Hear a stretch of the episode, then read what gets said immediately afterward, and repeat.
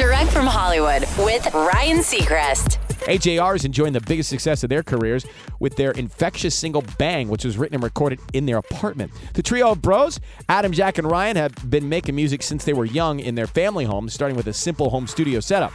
And when most artists' careers take off, particularly those who make their own music, one of the first things they often do is invest in a bigger, more professional recording setup. But not AJR.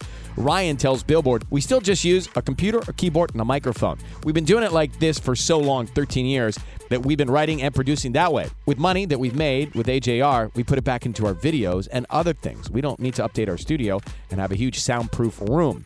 It's not necessary for us. In fact, for us, it takes away the authenticity. Their latest Neotheater is out now. That's direct from Hollywood.